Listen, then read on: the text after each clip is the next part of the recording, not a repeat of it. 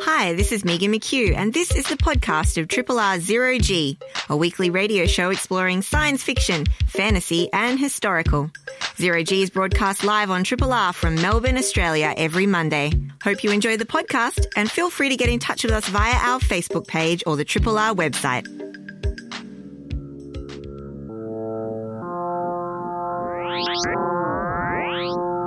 Zero G.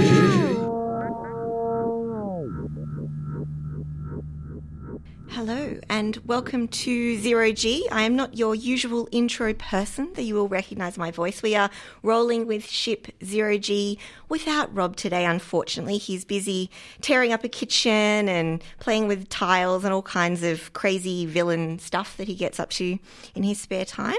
And so I will be with you this hour. So I've got some interesting bits and pieces. I think we'll update on a couple of things of interest that have floated past my vision in the last week or so. And then we're also going to talk a little bit about the new, I'm not calling it a reboot because it is not technically a reboot, uh, of the Charlie's Angels, the new film that is out in cinemas now. And then we'll also talk a little bit about a couple of weeks ago, I mentioned the TV series Limetown, which had been put out by Facebook Watch, and it was sort of based on the podcast, which we also covered on Zero G a couple of years ago. So I've had a little bit of a look at that. So we might have a bit of a rundown of that. But before we do all that, I thought I'd talk about some bits and pieces. And to get us in the mood for that, because uh, there's always room for a bit of Witcher vibes in our day. Um, so we're going to hear a little bit of music from the Witcher 3 Wild Hunt original soundtrack from the game. So I'm going to play you a little bit of Geralt of Rivia. This is Raymond D. Feiss, scribe of Midkemia, and you're listening to Zero G, science fiction, fantasy, and historical radio. Yes, that was Geralt of Rivia from the soundtrack of The Witcher 3 Wild Hunt. Uh, that's by Marcin uh, Przybyłowicz. I did that okay. Um, so I did play that, of course, because I'm going to talk about some bits and bobs before we jump into kind of the main portion of our day today. So you are listening to Zero G on Triple R. I am Megan McHugh. In all the doing it on my own. I forgot to introduce myself. So, yes, I'm McHugh, where you would usually have Rob Jan here with us, but he is not here today because he's. I don't know. He doesn't tell me what evil things he gets up to. Um, something renovation related.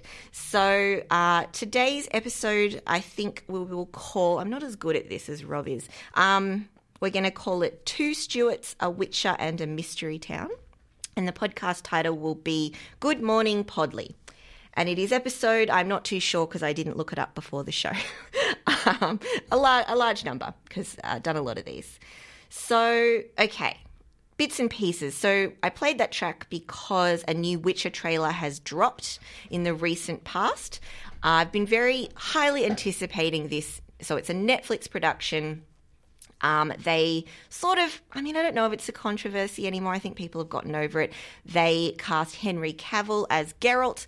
And in the beginning, people thought he was too pretty and probably couldn't do it. But I've seen a bunch of photos of him with dirt rubbed on his face and the wig on, and I believe it. I'm here for it. I definitely think he's going to do a great job. And I also think that's because he is a self proclaimed Witcher fan as well of both the books and the video games. And he put up a very nerdy tweet when he first got the job where he was like, Oh, this motorcycle isn't as good as Roach, my horse, or whatever. So he's a big nerd and he's into the role. And apparently, he's been very method during all of the filming, like staying on set, keeping himself very in character.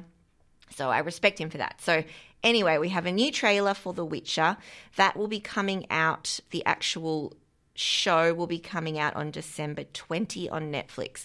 Now, I haven't confirmed, but I'm pretty sure that'll be everywhere. So that'll come out both here and in the US and whatnot, because they sort of stagger these things, but generally we get them on the same date.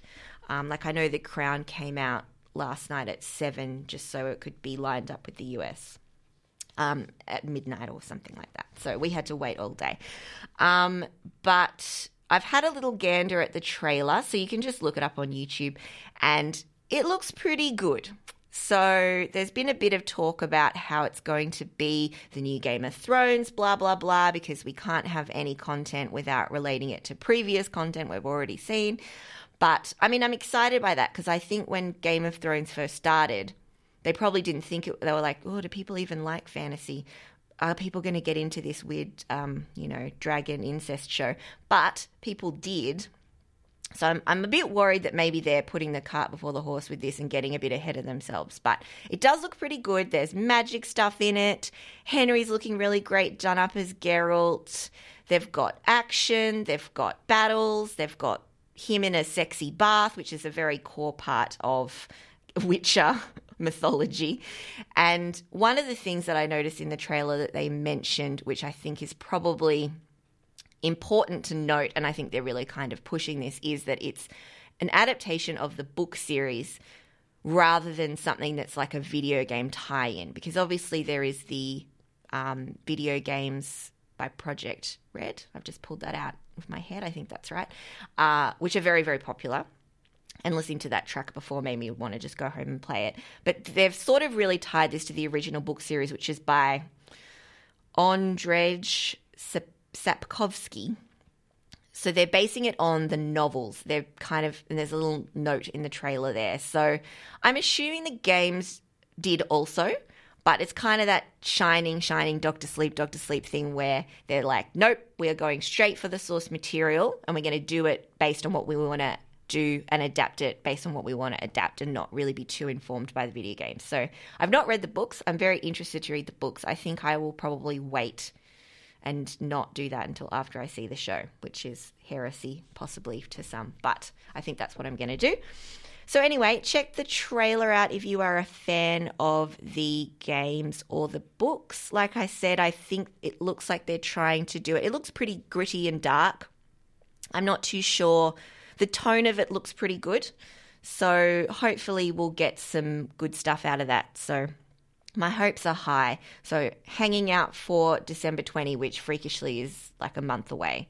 It's like a month away. It's very, very, very close. Um, other, oh, it's a bit lonely without Rob here, to be honest, in the studio by myself. I do miss him. Um, okay, moving on to our next tidbit. I wanted to talk a little bit about uh, Disney Plus. So, I think we've talked a little bit about it on the show before but there's a bit more information out now. I don't want to dig into it too much because we haven't looked at what's on there.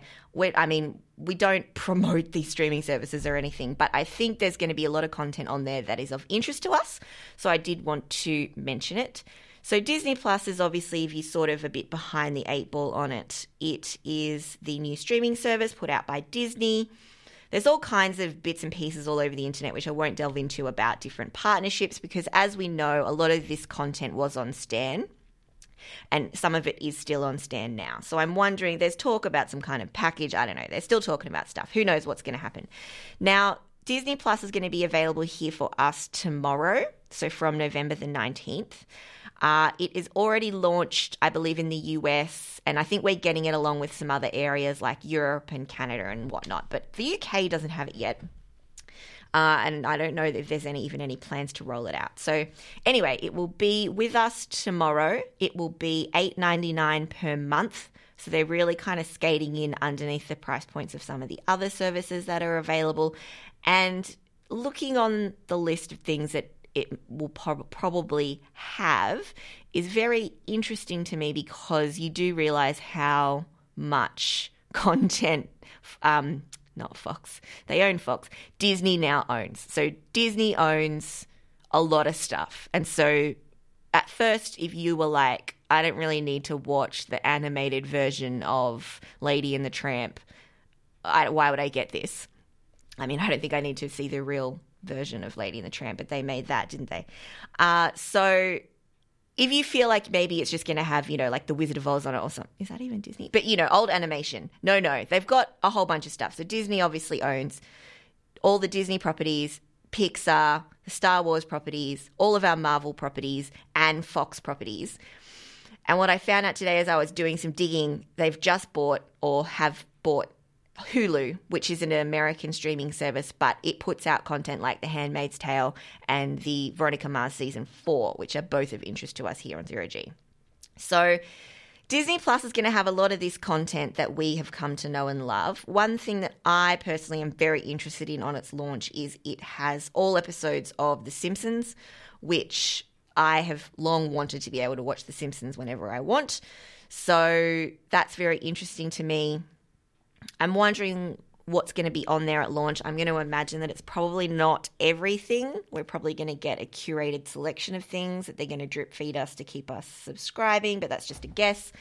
So, anywho, Disney Plus, check that out. Um, it's going to have some good stuff on there, including things like obviously The Mandalorian and such, uh, which we are no doubt going to dig into here on Zero G at some point. So, there that is. Probably talked about already. We've overdone it now. uh, now, the last thing that I kind of, the last bits and bobs type thing I wanted to discuss was um, a video game called After Party. So, After Party is the new game released by Night School, Night School Studio.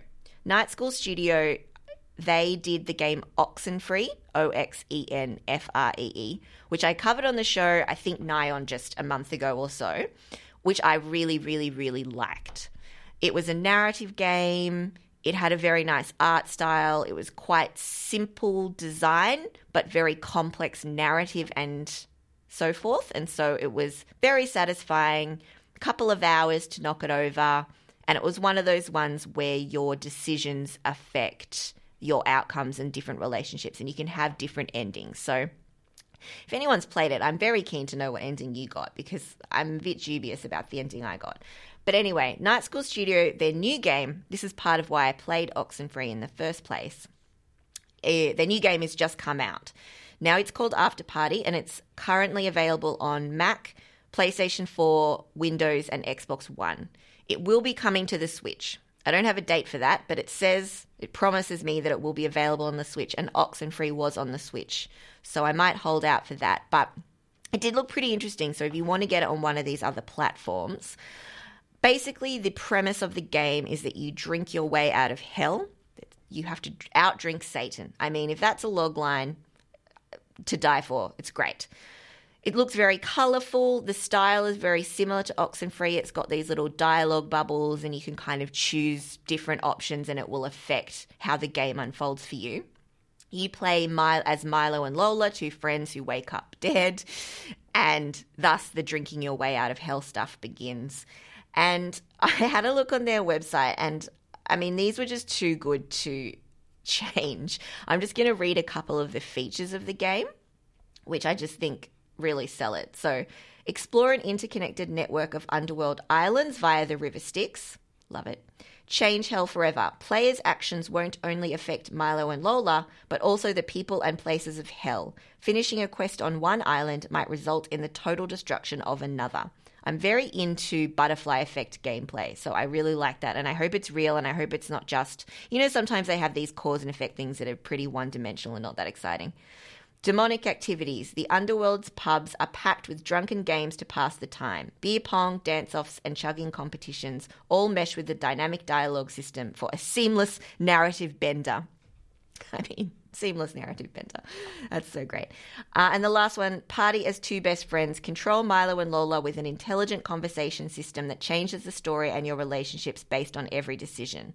Uncover their personality quirks and foggy history during the wild events of the night. So that is quite similar to the Oxenfree kind of proposition as well. And I am very much into these conversational narrative hoo ha. Um, and I've enjoyed that in games like Until Dawn and uh, Life is Strange and all that kind of stuff. So I kind of dig this idea of the game being different for everybody. I always choose the nice option. They always have a really snarky conversation option where you kind of flip the person off and are really rude to them. And I never choose those options. I always choose the nice ones where it's like, why, thank you for your help, instead of like, get out of my way. Um, so those are just some little bits and pieces that I thought that I would mention. Uh, and something else that I've done is I've gone off to the cinema and I've seen the new Charlie's Angels film. Now, actually, before we get into that, what I might do is play the Charlie's Angels theme. And now this is the theme from the the new film. So obviously there was a theme for the um what do you call it? The original TV series, and there was a theme for the reboots. And now Brian Tyler, who's done the score for the new film, has also done a riff on the theme, which we shall have a gander at now. Triple R. Must be bad guys. Hi, this is Joss Whedon, creator of Serenity, Buffy, and Angel. Welcome to New Melbourne, home of fish, fish based activities, and Radio 3 Triple R FM. Triple R, it's independent radio and it aims to misbehave. Yes, this is Triple R, and you are listening to Zero G with Megan McHugh running solo today. So that was the Charlie's Angels. I feel like that was a little misleading. That really wasn't uh, the riff that I was familiar with, but that was the Charlie's Angels theme from the new film, uh, and that was composed by Brian Tyler. All right. So let us jump in and talk a little bit about Charlie's Angels. So I think it's one of those interesting properties where it's 70s based on the original. There's an original TV series which is kind of in the realm of um, myth, I suppose. I think there's a few series from that era that were pretty mainstream and pretty popular and have since suffered or garnered uh, multiple reboots or different kinds of adaptations. So Charlie's Angels is kind of one such um, show. So the original series ran from 1976 to 1981, and it was a Aaron Spelling production. He who of you know Melrose Place, 90210, etc. Uh, it's starred a series of women as angels, but I do feel that there there's sort of a core trio from season one from my understanding, that people see as kind of the core angels, even though, you know, we had some Farrah Fawcett left after season one and we had other people come in. But over the time, the angels were played by Kate Jackson, Farrah Fawcett, Jaclyn Smith, Cheryl Ladd, Shelley Hack, Tanya Roberts, and David Doyle. Oh no, David Doyle was Bosley. Apologies. So, what I found quite interesting as I was kind of looking this up was the I guess the meta. I'm getting very uh, sort of I don't know. Maybe digging a bit too deep here, but the metamorphosis of the idea of Charlie's Angels over time. So in the 70s, I think there was a bit of discussion around, you know, it was all, they were always wearing these little flirty outfits, and um, it probably wasn't the most uh, in some ways, not the most female empowering show. But look, I mean, they were doing action things and kicking butt. But I think Farrah Fawcett, I read this great quote um, that said, she said, when we're at number three on the charts, I assumed it was our acting. And then when we hit number one, I knew it was because none of us wears a bra. So, anyway, cut to the year 2000. You know, Y2K had just, panic had just died down. And um, I guess, I mean, some of the, the hottest actors and actresses, we're not saying actresses, some of the hottest actors working um, at that time were kind of in what was a reboot of Charlie's Angels, which came out in 2000. So in that, uh, Drew Barrymore, Lucy Liu, and Cameron Diaz played the Angels, and uh, Bill Murray was Bosley in the first one in that 2000 reboot. And so that was quite commercially popular and I have really fond memories of that, but as I was looking around, it wasn't very critic wasn't received very well critically, but whatever. So that came out in 2000 and that kind of really pulled on some of the wacky energy of the original, but Drew Barrymore was producing on that and one of the sort of interesting choices that I remember only noticing later is that in that that version they didn't really fight with guns. They did everything kind of combat combat style and improvisation wise. But they did all of the stuff that people came to know and love from the TV series, the crazy outfits, you know, different kinds of scenarios that were kind of just built around funny ways for the angels to, you know, steal things or kick butt or find out secrets. And another thing as well was like there's a lot of music cues. So it really used popular music and it was positively riddled with star power as well. Like there was a lot of people that popped up. Um, and also, I love Sam Rockwell, and he was in that film as well. And he's just fantastic. And when he dances, it's just like, you know, sunlight on your face. So that was definitely comedy action, and there was a campness to that, and it really did kind of go in on some stereotype stuff. But I feel, and the other thing too that was interesting is I think they were kind of trying to definitely steer the ship more girl power. Uh, and take control of that. But I had a look at sort of their production credits, and it's very dude heavy.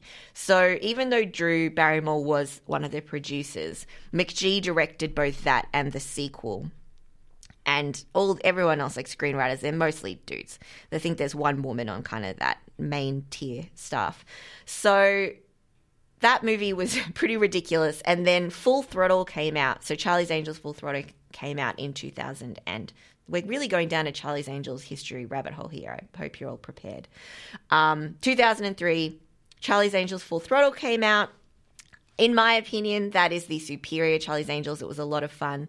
And, you know, they get into all these crazy situations and it's utterly, utterly ridiculous. But the three of them are very charismatic together. And they were all very popular at the time. And they all, I think one of the, the whole vibes is that it's meant to be kind of a odd couple or odd trio kind of pairing. So you've got like kind of a ditzy sweet girl and then kind of the which is Cameron Diaz, and then the kick ass one who's very no nonsense, which is Lucy Liu, and then kind of the bad girl, which was Drew Barrymore. I mean, it's all very one note, but fun nonetheless. Then in 2011, and I didn't really know this until I kind of was having a little dig around in the history of the Angels, they did another TV series. So they had a red hot go at doing a TV series for the modern era that was in 2011. It was cancelled after not very many episodes. I think they made six of the planned 10. I didn't write this stuff down because it didn't seem that important. And and it was cancelled after maybe show three. So it really didn't take off. I didn't watch it. I didn't look up anything, any clips or anything, but probably it was maybe just going down the wrong path. So probably the only interesting thing to note was the creators of Smallville were involved in that reboot. Reboot? Yeah, reboot. And Rachel Taylor was one of the angels, and we see her pop up later in Jessica Jones. So I think maybe that worked out because then she was looking for work. She got the job on Jessica Jones. Great. Great series.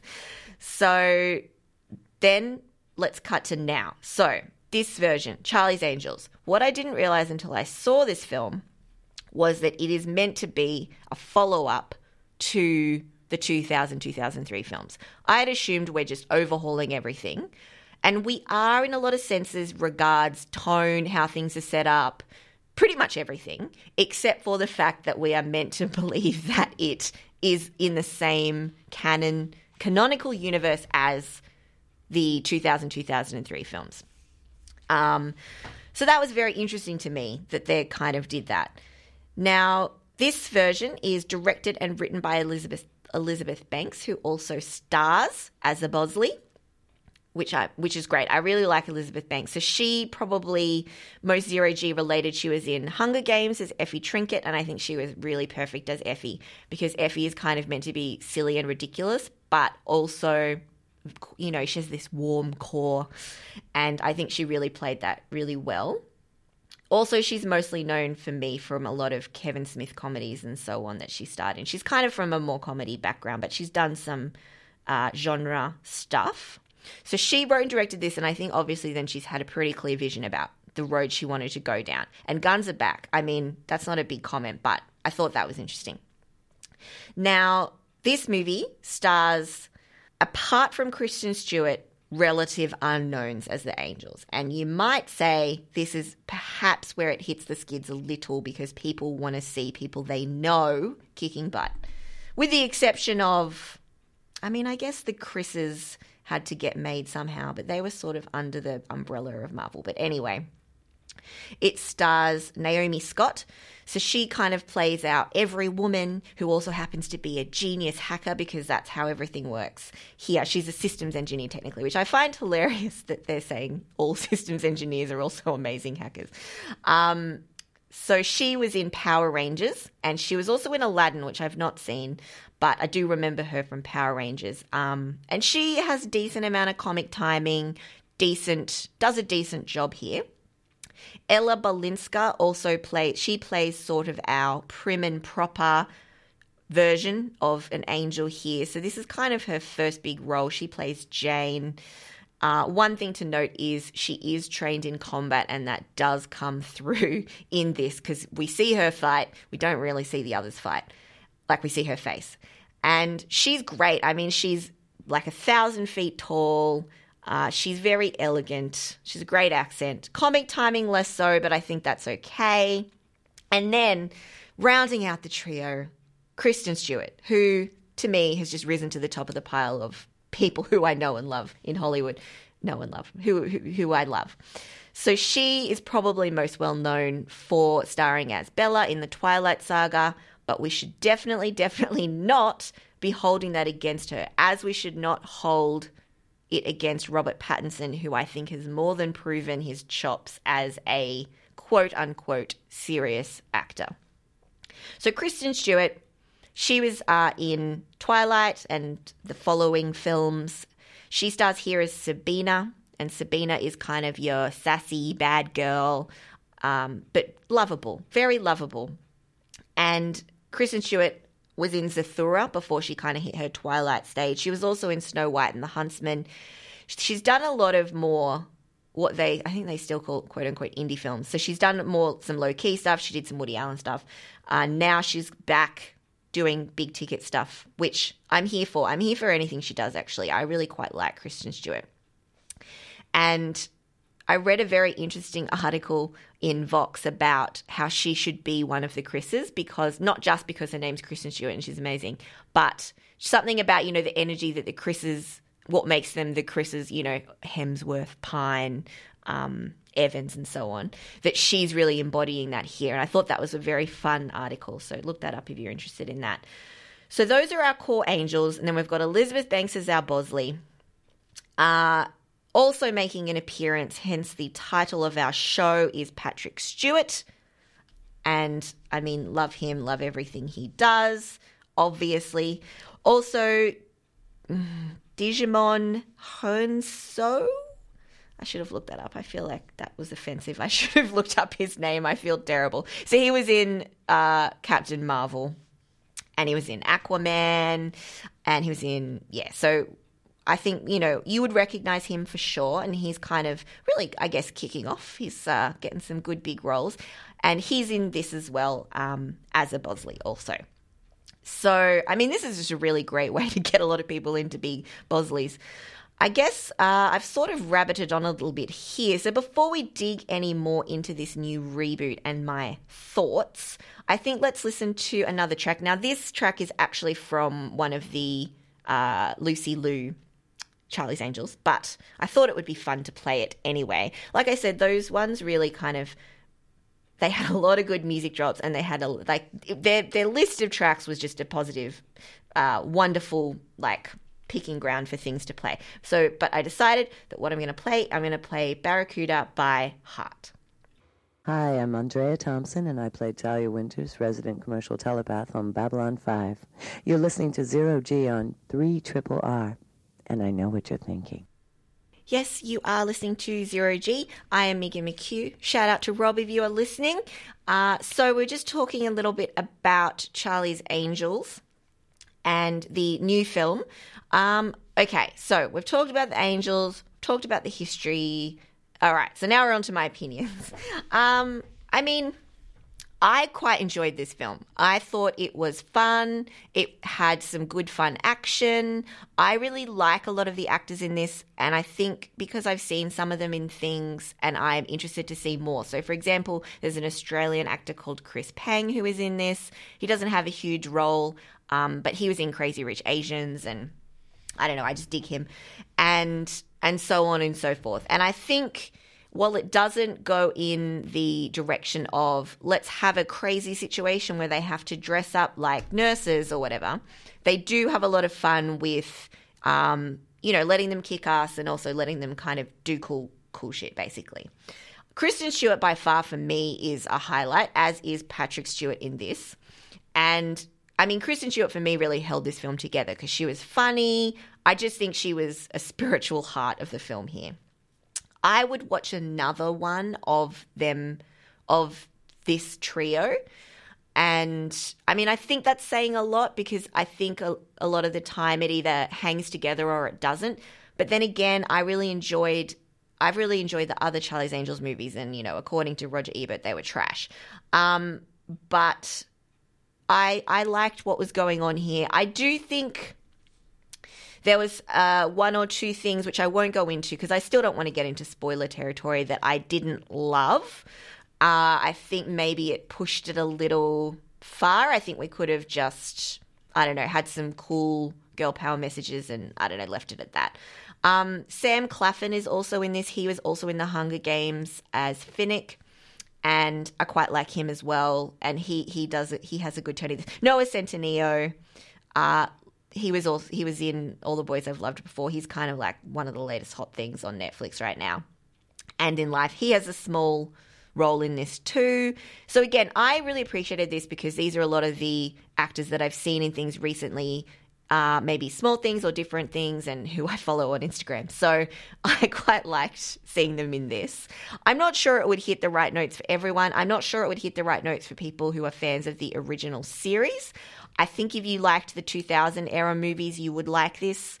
Uh, I think there's some good sentiments here there's trying to get some messaging across on certain very hot button topics. Doesn't really push it too far though, which I liked. I think there's definite undertones of that, and I think we are seeing some stuff come out. You know, it's the Me Too era, uh, but they don't really push that too much. Uh, except for those few things I sort of mentioned before that I actually can't go into because I don't want to spoil anything. I mean, the plot isn't wildly uh, exciting or th- weirdly thrilling. It's kind of your typical international run around type of story. Um, obviously, there's some twists and turns, but I think in terms of like for example in full throttle i think some of the plot there was a bit richer in that it was ridiculous but you were kind of there for the ride they really got you on board with this this plays it a little more straight as an action comedy, and so as such, I think maybe those narrative notes needed a bit more depth. Uh, but I mean, it's a Charlie's Angels movies. I mean, we're not trying to be, you know, we know what we're trying to be, and I think it's fine in this instance. Uh, it's not as camp or wacky as any of the other, so the series or the 2000s ones, but that's fine. She's not going for that. She's kind of waved a brush over this and is trying to make it an action film and an action franchise. And I respect that. Uh, what else? Yeah, I mean, look, I dug this. I did. I think that it was fun. I think there were some issues with it, and it's probably not going to stick in the memory. But I love Kristen Stewart. I want to see more of her doing these fun roles and kind of having fun with things. I definitely am up for more of that from her. And yeah, I mean, overall, I think I would count this as a, a, successful outing. I quite enjoyed it. There's enough good here to kind of overshadow anything that's maybe a bit more paint by numbers. And there is some paint by numbers stuff in here. So I've seen some worse spy related films lately, uh, like The Spy Who Dumped Me, which was uh, abysmal. So yeah, Charlie's Angels, latest film out now, directed by Elizabeth Banks, who writes it, also stars. Uh, we've got a new sort of trio. Yeah, I mean it's bit, it's very much a reflection of our times, but there's action in this. There's butt kicking. There's you know all kinds of stuff. So I think it's it's worth trotting along to if you feel it appeals. If you like the look of the trailer, if you liked some of the other films, so head along to that. Okay, next up, I think we might just have a little bit of a chat about Limetown. So, to get us in the mood for that, because we're really kind of switching gears here, what I might do is actually play the title theme from the podcast, which is a bit of fun. And I don't believe this is used in the TV series, or if so, I missed it. But this is by Martin D. Fowler, who did the soundtrack for season one of Limetown, the podcast. This is the title theme. I'm Terry Pratchett, the undeservedly famous author of the Discworld novels, so you can believe me when I say that Zero G on 3 Triple R is the finest science fiction and fantasy show this side of the black stump. I also think Dibbler's delicious pork sausages are the finest eating anywhere anywhere in the world, so you know you can trust me on this. Ha ha ha ha ha ha ha ha with three exclamation marks. Yes, this is Zero G. I am Megan McHugh. You are listening to Triple R. So I realized just as I was playing that, that was Limetown title theme by Martin D. Fowler from the Limetown podcast season one. I didn't talk about, I was like, did I talk about the plot of Charlie's Angels at all or any of the, you know, distinguishing details? No, I didn't. But look. All you need to know is there's a MacGuffin that they're running around trying to find, and the main message is you can't trust anyone, and uh, women kick butt and and you don't really need to know. I mean, these plots are always just excuses. There is a really great cameo from my favorite snowboarder, and yes, I do have a favorite snowboarder uh, at the end. But yes, so I apologize. But I think these things, it's your typical action fair. There's a bit of a climate change, uh, energy efficiency message over the top there, um, and they run around to different places in Europe. That's about it, really. Uh, so, on to our next topic, which I'm just going to run through a little bit uh, just to kind of wind up the show. I covered it a while ago a podcast called Limetown. So it's look, it's been out for 4 years, so I think I'm allowed to say this now. It's a fictional podcast and it's a series it's by Two Up Productions. It originally came out in July on 20, in 2015. Now, the series was written uh, and I guess put together by Zack Akers and Skip Bronkie, and they get a credit on the TV series, which is what we're going to be mainly talking about today. What I realized there is a second season, which I did not know, and that came out last year in October 2018. So interested in checking that out, but. It was six episodes, and the main draw card of it, which I feel I don't I mean, maybe I've ruined it. Maybe you should just go and listen to it. But what mainly was interesting about it is, is that it's a bit of a war of the worlds in the era of podcasts. And that's what I really loved about it, that it was the premise of I'm a national public radio, or sorry, American public radio reporter. This is my story that I'm putting together a la serial or, you know, whatever. And the, this is the tape I've recorded and this is my narrative and whoa, it's this crazy suspenseful story. And it's done in this very earnest fashion, which is what makes it so great because it's essentially, um, it is a fiction and the way it's all woven together, you're like, oh, I see what you're doing here. You understand the podcast medium. And I'm not sure, I could probably look this up, but I think it was one of the first podcasts doing that kind of thing in terms of a narrative. I mean, obviously, the, the radio plays as old as time, as old as the radio, but this was something that I thought at the time was really interesting because I was very into podcasts, just like the podcast that Limetown was emulating and it was doing something quite clever and interesting. And since then, there's been quite a lot of very interesting, strictly narrative based ones.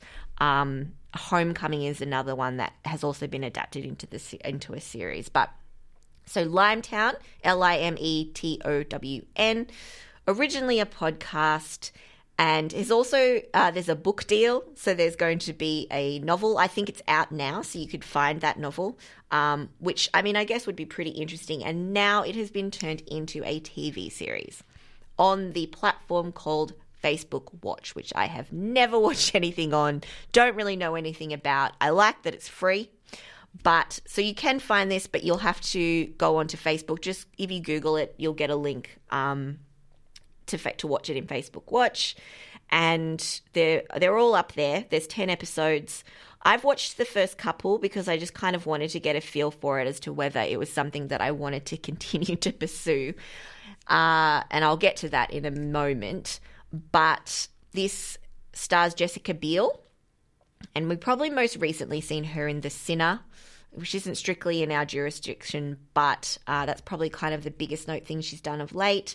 Stanley Tucci is also in this as well. Biel is also an executive producer, and I heard on another podcast that I was listening to that apparently she's very into podcasts. She really loves them, and I think maybe that's why she was attached to this and really wanted to get it off the ground. So she's an executive producer on this as well. So it sort of follows, from what I can tell, the season one fairly uh, sort of closely um, from what I've seen in the first couple. I would suspect it may diverge later on because these things will often begin like they're you know source material and then maybe diverge a little later. So I'll have to persevere with that. I think I will persevere with this. The vibe is good. I think it looks very good. It's quite ominous. The style, um, the style is very, uh, what's the word? Kind of demure. It's very, uh, yeah, it's very demure. But it's it's interesting the way they're doing it. I mean, I think the protagonist here, which Jessica Biel plays, a reporter called Lia Haddock, she's not that likable, which I'm fine with, and I actually really like when series do that. I also think taking something from a pod, the, what Limetown was as a podcast and trying to make it into a, a series is quite risky. And I did get a bit of a sense of that here because part of what made it such a joy was the medium and the way it was put together and the way it was a pod, a, yeah, just kind of the way it was this fake podcast that really felt like a real podcast that was telling a story. And it worked because it was really capitalizing on that medium. Whereas as soon as you take it out of that and make it TV, some of that cleverness goes away straight away. And while I do enjoy the element of what it's like to see actually how you would make that content and how you would have to record those things and stick a microphone in people's faces. Is that really the TV I want to be watching? I'm not sure. But they do amp up the action in this a decent amount, and which I was happy to see. It is a very interesting and intriguing story, but is listening to it unfold better than watching it unfold? And that's something the jury's still out on for me. I think that you run a certain amount of risks, and I, I'm not sure if the tension will be the same, but I'm interested to keep going with this. Uh, they don't really waste any time in kind of making it amp up a bit. I did find the first episode was a little slow, uh, but I think it's kind of just seeping you in what we're doing and kind of introducing you a little. Episode two, I think, was far better, if we're using the term better, uh, or it grabbed me a little bit more.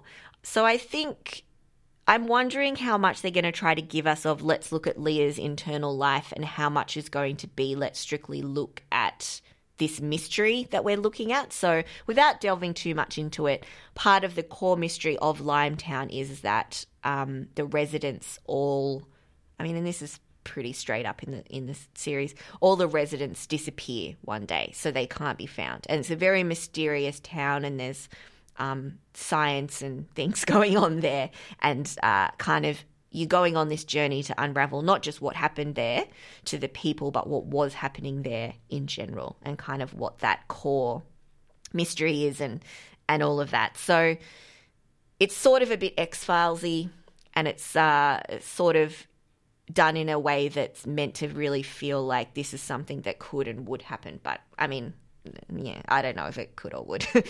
so, yeah, I mean, I would recommend actually listening to the podcast, but I don't know if that's going to actually detract from the detract from the series. You might get more out of the series if you don't really know anything about it aside from the small amount that I've ruined here.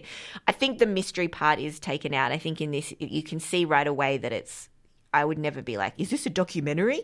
Um, so you lose a bit of that element that you got when you first listened to the podcast. But check out the podcast. You can get that from anywhere you get your podcasts. And Limetown is available on Facebook Watch. Uh, I'm not exactly sure how to navigate to that. I just Googled it. So, and then the links will come up for you to have a look at. Um, yeah, I mean, I'll look at a couple more episodes. There's a lot of content out there that I want to be watching. Uh, so I don't know, this will still make the cut, but I might give it one or two more goes. The episodes are about 30 minutes. So, you know, I can give it maybe another 30 minutes or an hour more. So I think that is about it for Zero G today. I've gone it solo, um, and it's been quite enjoyable. Did miss Rob though, so it'll be nice to have him back next week. And yeah, so thank you very much for listening. I think what we'll do is we will wrap up with one of my favorite Bowies because we have to play a Bowie track because that's just the rules. Uh, this one was in the 2000, the very first Charlie's Angel movie, the 2001, with Drew Barrymore et al. So uh, our Bowie track for the day for the day for today is going to be Rebel Rebel. Now I am playing the remaster. Apologies for that, But um, yeah, so this has been Zero G. Coming up next, Astral Glamour with Joe Brunatic. And yeah, thank you very much. G'day, this is Rob Jan. Thanks for listening to the podcast of Triple R's Zero G, a weekly radio show exploring science fiction, fantasy, and historical. Zero G is broadcast live on Triple R from Melbourne, Australia every Monday. Hope you enjoy the podcast and feel free to get in touch with us via our Facebook page or the Triple R website.